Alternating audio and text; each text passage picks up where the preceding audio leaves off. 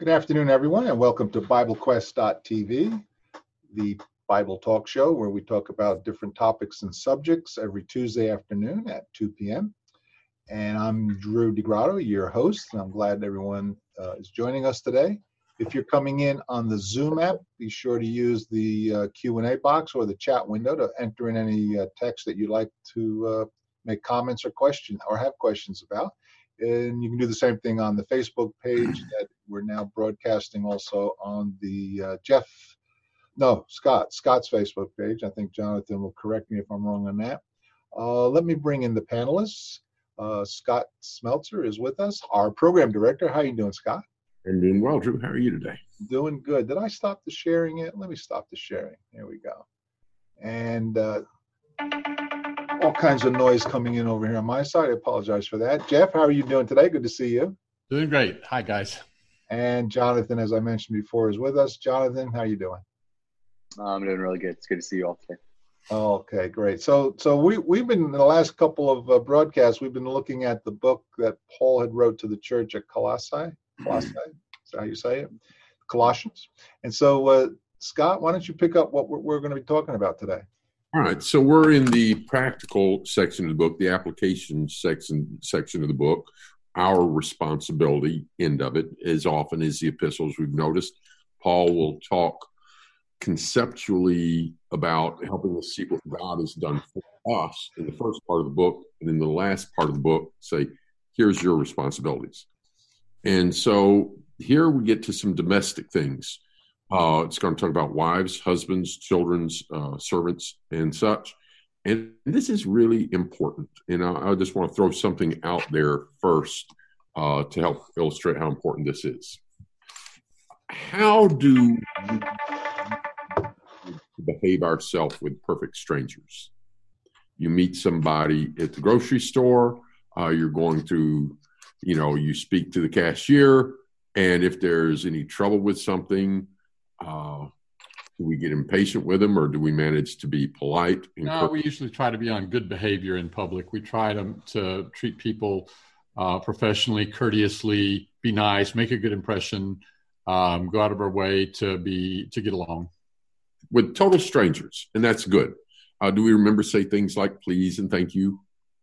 Yeah, Usually. you walk into a Wawa. People all over the country don't know what Wawa is, but Wawa's great. You walk into a Wawa and somebody's coming right behind you. You stop and you open the door for them, and, and uh, you know, you try to be courteous. Yeah, and then we get home. Do we always manage to be as courteous and polite and as thoughtful at home? Huh? No, no. I'm afraid I don't. And so this is a good section for us to just just just like that in in in our dealings with other people it's uh somebody asks you a question you say oh what did you say? Uh at home you get asked a question you go huh? We we we take people for granted that we're closest to we don't go out of our way to extend the courtesies that we do sometimes otherwise. And not that we should do that but that's human nature it's a tendency that we have to overcome. It, yeah and and and, and we should overcome it and I think what you said has a lot to do with we we tend to take certain things for granted. Uh, if if a total stranger showed up and you know uh, vacuumed the house and fixed you supper and and washed your clothes, we'd be like, Wow, thank you so much. so I'd be saying, Scott, you can't believe what happened to me today. You can't believe what somebody did. Yeah, I'd like to do something nice for them. Yeah, right and and our, wife does that, and we're like, "Where where's my dark socks?" Right. Yeah. Right. So shame on us, and let's look at this text and challenge ourselves to do better. Verse 18. Somebody read verse 18, then somebody read verse 19, and then somebody read 20, and then one of us read 21, and we'll start talking about those. Wives, be in subjection to your husbands, as is fitting in the Lord. Husbands, love your wives, and do not be harsh with them. Children, obey your parents in all things, for this is well pleasing to the Lord. Fathers, do not provoke your children, lest they become discouraged. So let's start with verse 18. Wives, be, and, and of course, let's point out this: we're making a mistake if husbands look at which is your favorite verse here, and the husbands say that one about wives being in subjection and children obeying. if the wives, what's your favorite verse here? Oh, the one about husbands love your wives, don't be bitter. Uh, kids, what's your favorite verse? The one about fathers don't discourage your children. Because all of that, we're focused on what? Somebody else, what they need to do to me, how they need to treat me. Yeah, yeah. And in Matthew chapter 7, it points to our tendency to look at the faults of others by describing what in Matthew chapter 7? Well, he describes you see somebody that has a speck in their eye, but you've got a log coming out of your eye, and you're really quick to point out you need to get the speck out whenever you're not getting the log out of your own eye. Yes, yes. We have a tendency to see others' faults more easily than our own. This is why Nathan's parable to David worked. Mm-hmm. You know, David is acting really, really badly, so Nathan puts it somewhere else. There was a man with a bunch of sheep, and one guy stole his one little lamb. And immediately, what does David see? Because it's somebody else. That's unjust. He needs to repay tenfold. I don't remember the exact measurement, but uh, it says he needs to die. Uh, yeah. yeah. and maybe there was repay also. All right, verse 18. Wives, be in subjection to your husbands as is fitting in the Lord. Uh, so let's have an imaginary conversation here with uh, a wife, and um, I'll, I'll, be I'll represent the habit that a wife can get into. Ask me. I'll be portraying a wife here. I'll, I'll, try not to use a high voice, but I'll say, all right. One of you asked me if I should be in subjection to my husband. Not not any wives that we know. Just yeah, no no hypothetical wife. Hypothetical hypothetical wives with a goatee here. Okay. Oh, that's that's bad. Okay. Uh, so I'm supposed to ask you a question, right? Hey, what time's supper tonight? if I'm in subjection to my husband. I'm sorry, what? Oh, I'm supposed to ask you if you're in subjection to your husband? Yes. And I will answer uh, usually. okay. Are you are you in subjection to your husband? Yeah, yeah, usually. Um, when do you suppose I'm not? when you don't want to be. Right, right. It's like you know when he says, "Hey, uh, I'm going to pick up pizza tonight, so you don't have to do supper." Am I in subjection? Yeah, yeah, that sounds good. Look at me following my husband. You know that. It, I like to illustrate this with thinking about traffic. You're going down the road, and have you ever noticed there's either a car in front of you or behind you that keeps making the same turns you do.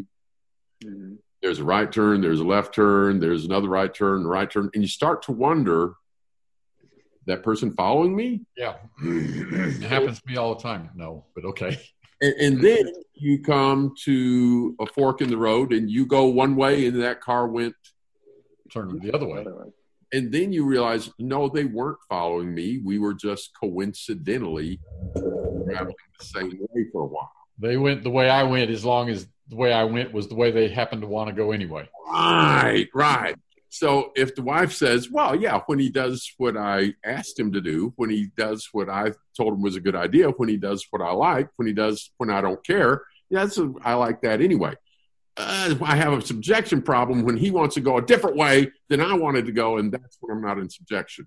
So, so so are you are you suggesting that wives, if they have a different idea than the husband has, that they shouldn't say anything about it? No, because there's there's a lot of room for discussion in marriage. Um, in fact, I'll give an analogy to this. You remember Ross Perot? Yes, ran right. president. Yeah. So if you remember when he had a debate with Al Gore and he kind of lost it, and I thought I misjudged him, and I thought, you know, I think he's being the head of a big, you know, corporate empire. Mm. I think he's used to everybody just saying yes to him, and he couldn't handle when somebody disagreed with him, and that wasn't it at all. I actually read an article. Al Gore had his team had done some research, and they had found out something that was going to annoy Perot. Ah. The, the, audience wouldn't notice, and they did that early in the debate. Uh-huh And somebody that knew about Ross Perot's business practices said this about it. He welcomed criticism. He welcomed, you know, other ideas. And when he would say, What are your thoughts? He wanted those people under his leadership to present their case for why it ought to be this or it ought to be that and offer, you know, challenges and such. And he listened to that input. So a good leader isn't somebody who just surrounds himself with people who tell him what he wants to hear. Ahab in the Old Testament was a king like that. He had a bunch of prophets that were false prophets, and they would just tell him whatever he wanted to hear. And that's all he wanted. He didn't want to hear from the prophet of God because the prophet of God never told him what he wanted to hear. Right. So then Ross Perot would hear all this and he'd take it in consideration and maybe go this way or that way. But then once he had all the information and he made a decision, that was it. There was there was one fellow that was a CEO, and that was Ross Perot. He wanted, you know, those people. He valued their input, their their ideas, their points of view. But you can't be the CEO and go five different ways after the meeting. And so, a, a wise husband is going to listen and pay attention to what his kids needs and his wife needs, and we'll get to those type of things in a minute. But submission means the, the test of submission is when we have to do it, even though it's not what we wanted to do. Jonathan. Uh, there's a comment that comes in, and uh, I do want to remind everyone to uh, not sure exactly where this was coming in. The Facebook uh, stream is about 15 to 20 seconds behind um, what we're doing live. Um, but Mary Beth commented on Facebook and said, uh, or that wives don't trust the husband's decision making or wisdom. Um, in situations where maybe the husband would make a wrong decision, which is very possible. Um, what's what's the response for the wife in that? Oh, very good. Uh, Jeff, you were about to say something. I'll see if it t- ties. No, I was going a different direction. Go ahead. All right. So, um, do we as husbands sometimes make a decision that ends up not being the wisest? Certainly. Yeah. So, what should the wife do? Well, it, it, it's a in part it's a matter of whether this is a matter of right and wrong. Exactly. There are things that in any situation, whether you're uh, um, the second baseman on a baseball team or whether you're an employee in uh, a corporation or what, where the leader makes a decision and it's it's not the decision you think is best; it's against your judgment but for this entity to work as a team, you have to go with that decision. Right. When you're if if you're the say you're a batter on a baseball team and the coach tells you to to bunt, well, you may be thinking, no, no, I, I, I don't I don't want to bunt, but you're thinking, no, that's not the best thing here. No, you know, for this team to work, that manager, the manager has to know he has uh, he has your loyalty and he's going to make the decisions and everybody's going to work as a team um, and play accordingly you know if, if he says i want to, i want the infield to come in and everybody comes in except one infielder well you've compromised your defense there yeah but now if he says to the pitcher you got to take this guy out of the game i want you to put a fastball right into his knee and break his leg you say no, I am a Christian. That is contrary to what my God expects of me, and my God is superior to my manager. Right. And what biblical text illustrates? You're you're you're cut out right there, Scott. But I, I yeah. So there's there's the general text, not specifically applicable to marriage. Well, it is applicable to marriage, but it's not specific or unique to marriage. And where Peter says we must obey God rather than men. In Acts chapter, I'm saying five twenty nine as I'm turning there. I'm trying to think, is that it? Yes, Acts chapter five, verse twenty nine. So if the husband or the father tells the kids or his wife to do that which is immoral and is wrong, it's time to say, I have to obey God, not you. Uh, like if the government says you have to do this, say you have to obey God, not you. But other times it's just not what we wanted. And I think one of the most powerful images of this is uh, Jesus in the garden as he's about to have to go through the torture and the abuse and the insults and the spiritual pain of what's going to happen the next day. And you can't be looking forward to that on a personal level. And in great agony, he prays, but then he says, he ends his prayer with what words? Not, not my will, not my but will. thy will be done. Yeah, that's that's submission, and we all have to be submissive in, in, in various roles. And the test of submission is when we're willing to do what's right, even though it's not what we prefer. What other thoughts on that before we move forward? Uh, you were talking about that, you know, when, obey man rather than God. When I was in the service, we were taught the chain of command and the orders that you must take unless it violates law. Okay, very good. Yeah, yeah, yeah. Because there's something above the these people here. Excellent. Anything else on wives before we move forward? All right. 19. What is it that the husband is told to do? Love the wives. Yeah. Love your wives and don't be bitter against them. Uh, it's interesting. The wife is told, be in subjection to her husband. Husband, love your wife. There are husbands are to honor their wives. First Peter three. We're all to be in subjection to each other. Ephesians five twenty one and First Peter five. Uh, wives are to love their husbands and love their children. But it's interesting that the emphasis here on wife, first off, you show that respect and be in submission. Husband, you love. Why are those two, besides fact that it's scripture and we need to do it, how does that relate just to the way that men and women are made? And why does it make sense to emphasize these points? Well, before you get there, though, isn't that love that agape love where you're putting the interest of the other person above yourself? Yes, it is. Although, let me say this about uh, uh agape um, that that is what this love is. That's right. Agape doesn't automatically always mean that. Like when it talks about the Pharisees being lovers of money, uh, it's agape. Wow. Uh, and uh, some other passages where it's not a particularly good thing, it, it's agape. So it's, it's it's a broad word for love. But within this context, yeah, it's you put the other person first. So, for instance, in the parallel passage in Ephesians, it says it gives an illustration how to love. Husbands, love your wives as Christ loved the church and he gave himself up for her. Yeah. When so we're, we're, we're, is that a physical uh, requirement then also then, Scott, that we're physically responsible to give our life for her if need be? Is, is oh, I think we should, yeah. but I think it goes way, way, way beyond that. Um, because we need to sacrifice ourselves for our wives in all sorts of ways. And if the day ever comes, we need to sacrifice our physical life to save her. Well, yeah, step up and do that.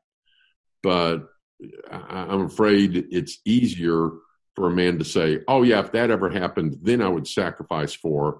But that's kind of meaningless and empty if on a more daily basis we're failing to sacrifice ourselves in other ways for our wives.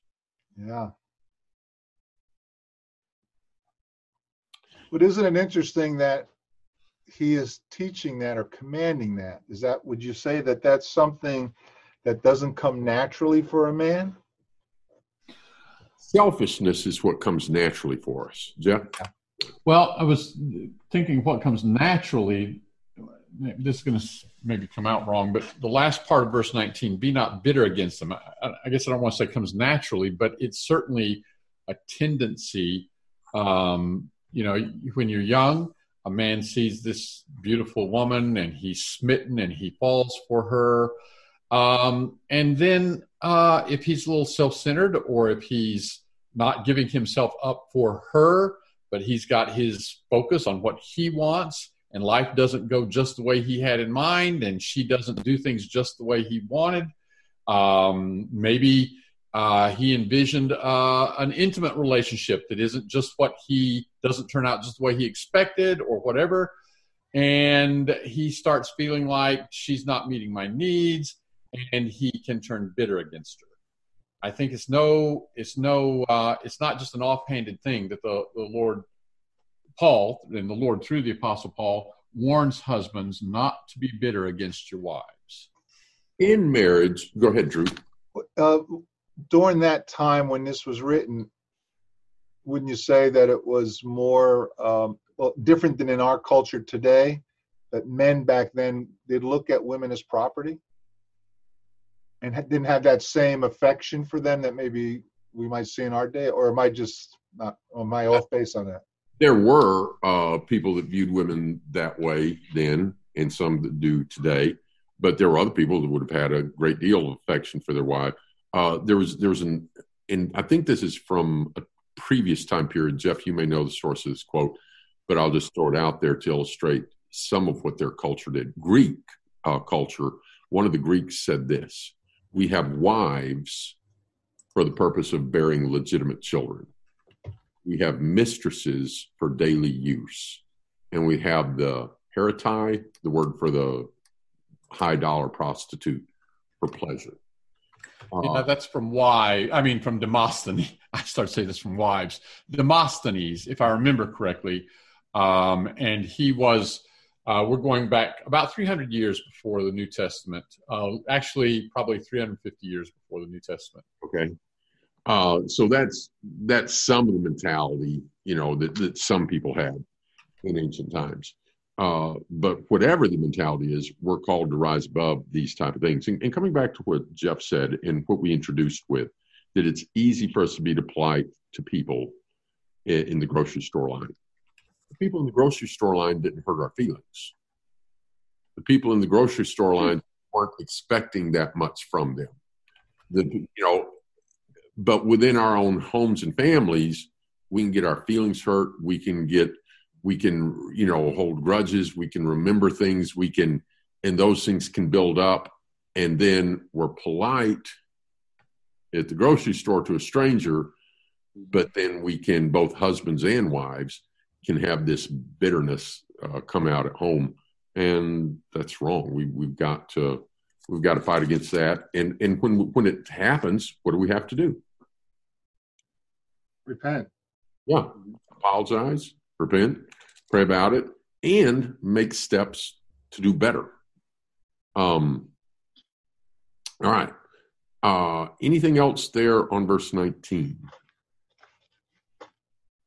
You've got my mind running. I came across that quote just reading in Demosthenes, something something else sometime in the last few months, and um, so now that's where my mind is gone. You've got me trying to think which volume was that? It's up there on my shelves, one of those volumes. so I have to get back in in track here. Yeah, uh, and, and, I'll I'll say this: uh, somebody wrote a book. I don't remember who it was. Love and Respect. It talked about that women love is more important. In well, let me put it the way uh, an easier way. If you ask a room full of men and women this question. If you had to choose, married men and women, if you had to choose between love or respect, which would you choose? Now, everybody would like to receive both love and respect, of course. But if you say if you had to give up one to have the other, which would you choose? And and thinking not just in terms of your marriage relationship, but just thinking in terms of a personal relationship with somebody. Yeah, like for, if you choose respect, um, your parents respect you, your siblings respect you, your boss respects you, your coworkers respect you, your neighbors respect you. So but, women are going to tend to choose, I think, love, and men are are going to tend to choose respect. Mm-hmm. Mom and dad love you. Your siblings love you. Your coworkers, neighbors, everybody loves you. I just went unstable. Uh, okay. No, but no, you're fine. You're right. How many how many guys at work are more concerned that everybody loves them than they are that everybody respects them? Uh, mm-hmm. not, I don't know of any. And and so if you ask that question of married, sometimes you'll find an exception. Not everybody fits this, but typically women would pick love. Right. They want to be respected, but the thought of not being loved is just untenable. and and this we are speaking in general. You're going to find exceptions. That that sure, but but we often act in such a way that that's that's what we communicate. That's what I want most is I want to be respected if I'm a man in the workplace. Yeah. And a man wants his wife to love him, wants his kids to love him. But if he's got to choose between the two, most men pick respect. Even if nobody loves me, at least I'm respected. People recognize I'm doing what I need to do, and that's respected, and they can count on me and it's respected. So, with that kind of psychological mindset, do we see how important it is that Paul tells wives in this verse? Elsewhere, they're told love their husbands, but in this verse and in Ephesians, he says to wives, do what? So, so, uh, be subject to respect your husband. Yeah, that shows respect, which is his fundamental need. And the husband is told to love the wife. Yeah. And so that meets her fundamental need. It's not that there's not other things too, but when we're not respect, when we're not, when wives are not respecting their husbands, and when husbands are not showing love to their wives, it deteriorates the relationship both ways. And of course, then if she doesn't feel loved, does she feel very respectful? No. No. And when he's feeling disrespectful, does he feel very loving? No. Yeah, and so you get this really damaging spiral down. So where, where's that verse that uh, then you mentioned there was a verse there that yeah, if she doesn't suspect your husband, you got to make her sus- uh, be subject to you. Yeah, it's not. A, no, no, it's up to her to fulfill the command. It's not up to us to. You have to be subject to me. No, it doesn't work that way. Yeah. And and this takes work and it takes maintenance. You know, do our cars take maintenance? Yeah. Do our houses take maintenance? Yeah. Everything in this world. So uh Bertina and I we're reading a book right now. I heard it on the radio and it's a pretty good book. It's That's the name of the book is I heard it on the radio? No, no, no. I heard I heard an interview with the author on the radio, and so we ordered the book. And the name of the book is uh, "Fight Less, Love More." And it, it's a good book. And it describes the type of traps that we can get into. You know think about some of the stupid arguments you know that we can get into in our homes either with our kids or our husband or our wife or our parents where out of selfishness and irritation you know we're, we're arguing really immaturely about stupid things to the detriment of uh, and then we can go out and be nice to strangers, but we're having friction at home. And we need to maintain that and get back to these big biblical principles. Any other thoughts before we go to verse 20? All right. What are children to do? Well, the word obedience is there. Yeah, and in Ephesians, it adds another verb. What's the extra verb in Ephesians? I don't know. To honor. Yeah, yeah, yeah. So honor and obey in Ephesians. Here it emphasizes obey. And it's worth remembering both of those because can a teenager obey his mom but not honor her? Yes. Oh, yeah. yeah. So what did you say, Scott? What does that look like? Mom says, you need to do your homework. You need to take out the trash. You need to clean up your room. And the kid says, uh, I don't know exactly what they would say, but I can think of some actions that would be pretty dishonoring. But uh, still, I mean, you can you can go and clean out the dishwasher and take the trash out and clean your room up and be smashing things around and slamming doors and and just being angry all the time, and that's that defeats kind of the purpose. Yeah, yeah, it's like it's, I obeyed, well, externally, but in a mm-hmm. different way. So honor and obey. But sometimes my parents get on my nerves. Is anybody the perfect parent? No. Is any teenager the perfect kid? No. Well, when I was a teenager, Probably I thought that. No. What's that? When I was a teenager, I thought that, and I thought I knew everything. Mm-hmm. yeah. Uh, and are any of us husbands the perfect husband? No. Are wives the perfect wives? No. And so the more we'll focus on what we ought to do, the more the kids focus on this is what I need to do. I need to be honorable, uh, honor and obey. For the wife, I need to be kind and, and, and respectful and in submission. Husbands, I need to be loving and not bitter. The more we focus on our part, then just like this other thing tears things down, the more each person in the family focus on their parts, you get a different type of momentum. It's building on each other. Mm-hmm. Boy, you can you can see people with families. There are problems in a lot of families, but just if you just start thinking about it from these basic building blocks, you have a, a husband and a wife and children.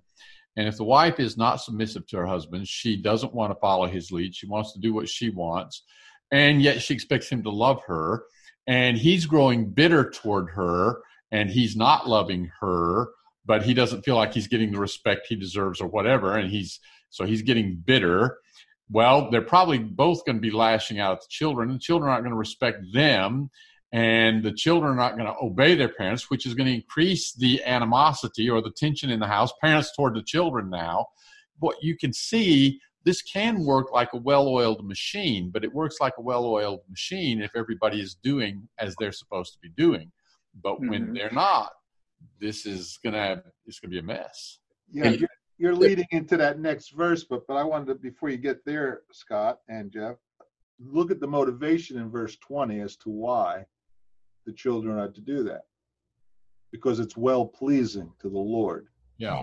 So, so if I we think, put our loyal, and that's true of us, whether we're children or adults, whatever. If we put our loyalty to the Lord, that's why we do things. Then the rest should become easy. At least make it become easier. Yeah. I think it's particularly important that um, children learn this and understand this, which it's hard for a child to understand this.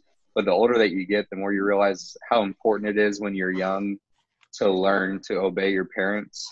Um, because there will never be a situation in anyone's life, regardless of where you are in life, where you're exempt from obedience to someone.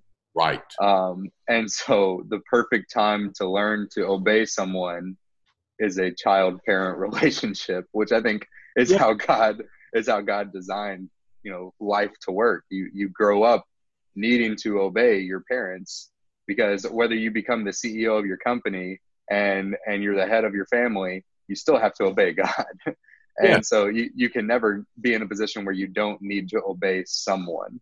And if a child refuses to obey their parents, where, I mean, you, you see people all the time at, at, in work or in jobs and things like that that just clearly haven't learned what it means to obey and submit to someone in authority. Right. And, and that's just so destructive in life in general and in your relationship with God also. Right. Right. And we have to get rid of this attitude of I'll do my part when they start doing their part. Oh yeah. Uh, and and we can, you know, the, the teenager can look at his parents and say, "Well, that's dumb," and I don't see why they're like that, and that doesn't make sense. And look, they they did this themselves, and the husband can look at the wife, and the wife can look at the husband, and it leads then to not doing their responsibilities. But in Romans 13, we're told to be in subjection to the authorities. And Paul wrote that to people living in what city? Rome. In Rome. Who was Caesar at the time Paul wrote Romans? Nero. Yes. But even when you have a bad ruler, that's better than anarchy. Mm-hmm. Mm. No parent, no two parents are the perfect parent, but but parents mediocre parents are much better for children than no parents at all. So instead of focusing on and, and, penalizing other people in the family because they weren't perfect, duh, we need to be more focused on where we've failed to be perfect as we have and and try to improve our own performance. All right. And anything further before we go on? Let's several more verses here. Somebody take off through there. Starting in verse 22? 21. 21. Fathers, provoke not your children that they may not, uh, that they be not discouraged. You want to pause there or go on? Uh, Yeah, let's let's let's do talk about that for a second. Who, who's got a comment on that? You know, I think a lot of people um, can relate to this. I've run into a lot of people who grew up and they just felt like, and it's it's even a common theme in theater and television and books and so on. Somebody who felt like uh, growing up, he could never please his father. He could never make his father proud. He was just always being criticized. Yeah, and that can come from different places, I suppose. It can come from a father who is just bitter. He's bitter against his wife. He's bitter about his job. He's upset with his employer and he's got this kid and the kid doesn't do what he wants and so he lashes out at the kid it can come from a father who is trying to in his kid see the success he never had and so he becomes yeah. and demanding i want my kid to impress everybody and then everybody can see ah that's my kid and so yeah. he kind of gets the glory so it can come from various things but the point is that all of us need uh, not only do we need to be disciplined, not only do we need to be corrected when we do something wrong, but we need to gain approval when we do something right. You, you need the, the carrot with the stick. Yes. Yeah. Mm-hmm. Paul, does he compliment the Thessalonians? Yes. Paul is amazing in his letters. He First Corinthians, he's going to write this letter in which I mean, we think of the letter to the church at Corinth and all the things that they were doing wrong, all the things that he has to rebuke them for. He just comes right out and he says, In this I praise you not.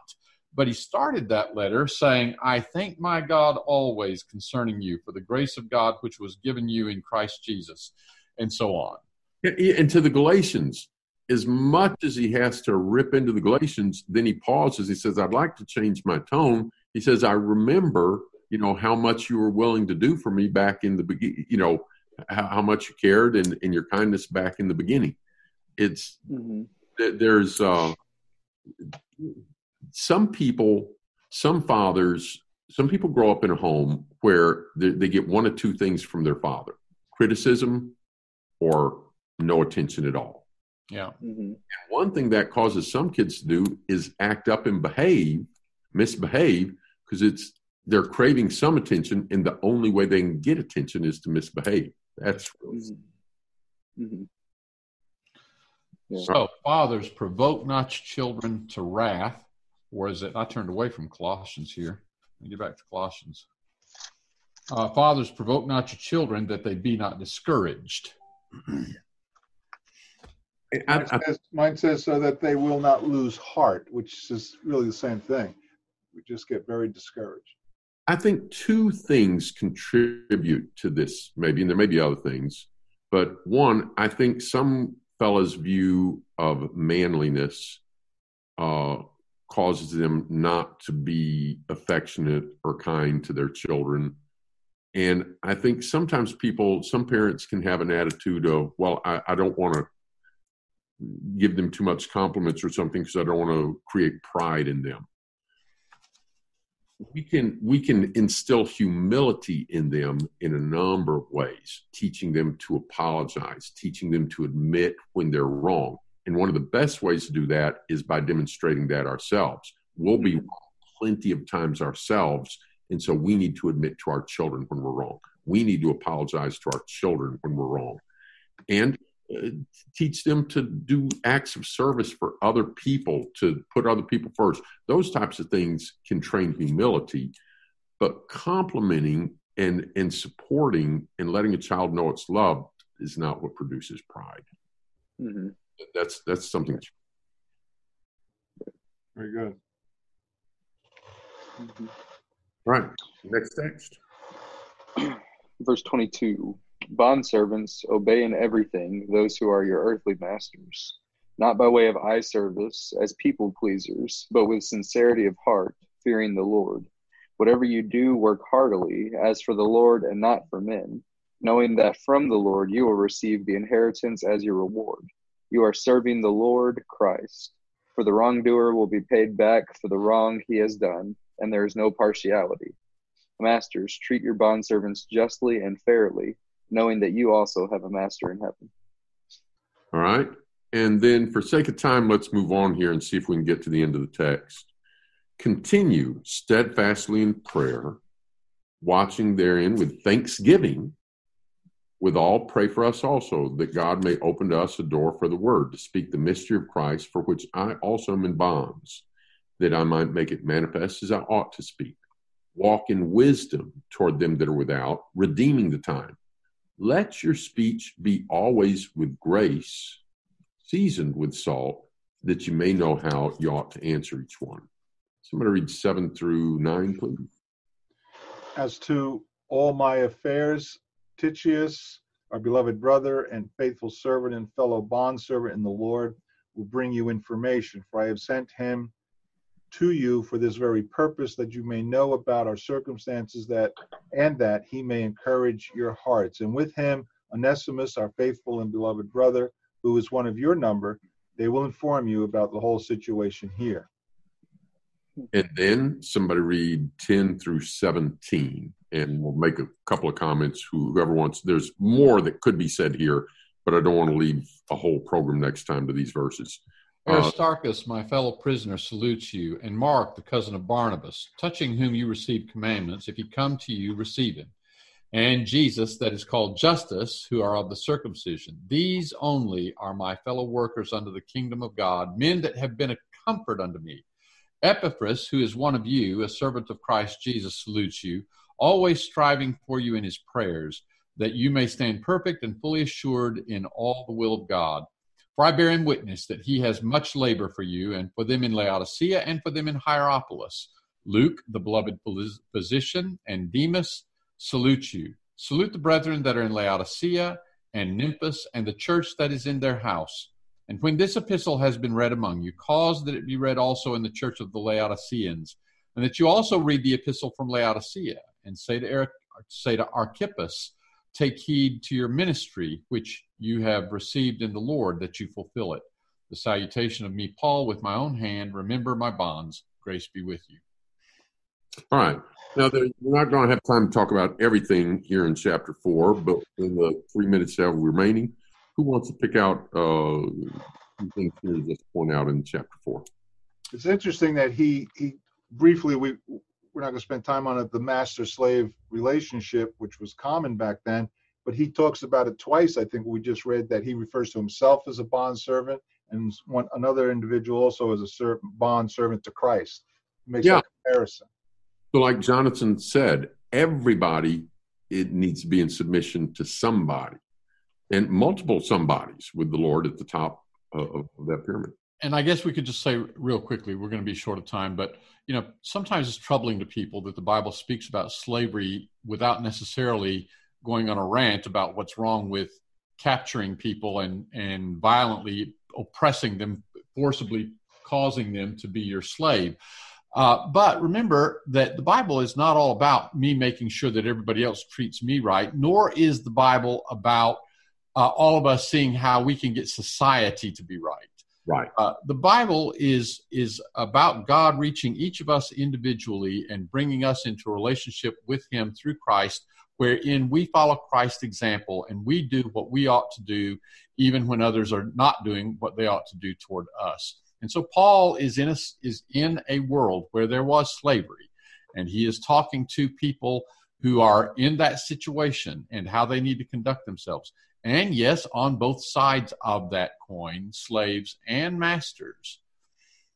Yeah. Uh, and a couple of thoughts on that. Uh, men stealers is condemned in the New Testament. Just right. kidnapping somebody, selling them into slavery, that's condemned. Uh, in the Old Testament, Jews that were uh, bond servants, it, you see them selling themselves into slavery for a period of seven years. They got some money up front, and then they had to be, you know, a bond servant for for seven years.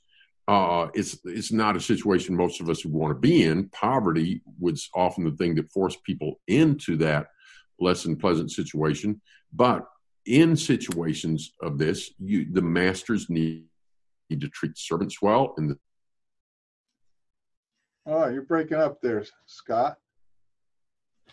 Want to fill in the blank there, Jeff? From time, but there's a time period there where we agree you're going to be the boss and I'm going to be the servant. Sorry, sorry, Jeff. Uh, Scott, I don't know if you know, but you were breaking up there. We, we got your point though, but you did go frozen for a bit. Mm-hmm. Onesimus, mentioned there in verse 9. Where else do we see him in the Bible? Letter to Philemon. Yeah, yeah. So he was uh, the servant of Philemon who was sent back to Philemon uh, by Paul. Jonathan, final thoughts from you. You're the one that suggested we do Colossians.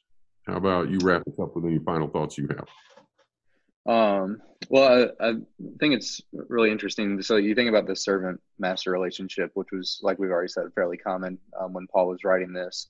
Um, not very common now, um, especially in America, but a similar relationship um, that exists in America is the employee employer relationship, um, which you could apply almost exactly the things that Paul says here to that type of scenario. And so, employers for masters in chapter 4, verse 1 treat your employees well because you do have a master. Um, talking about what we've already talked about, and then employees work hard, um, work for your work for your employer in the correct way. Don't just be you know people pleasers. Don't just do it as eye service, but work hard, work heartily, and that kind of thing. So I think that's important.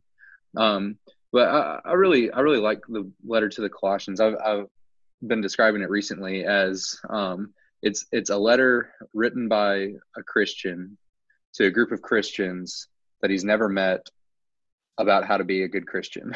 and when you look at that, I, I, really appreciate the things, the simplicity that Paul writes in this letter. There's some big things and big topics and hard things to grapple with, but especially chapter three and four.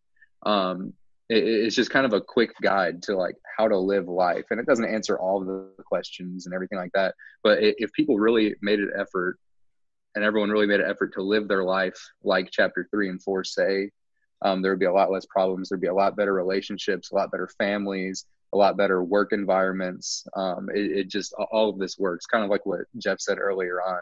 If all of the members of the family operated the way that verse chapter three, verse eighteen through twenty-one says, it's kind of like a well-oiled machine. Um, it's supposed yeah. to work that way, and when everyone operates that way, it works. And for those of us, you know, families at home, let's resolve to do better on our end of it, and that can help encourage other other people as well. Mm-hmm. Thanks, everybody. Well, thank you, Scott. Thank you, everyone else. We look forward to seeing everybody next week, Tuesday at 2 p.m. We'll pick up some other topics. If you have questions or thoughts you want us to discuss, please go to BibleQuest.tv, fill out the form, and say, "Hey, we'd like to, I'd like to hear about this or talk about that." Let us know what's on your mind. Thank you, everyone.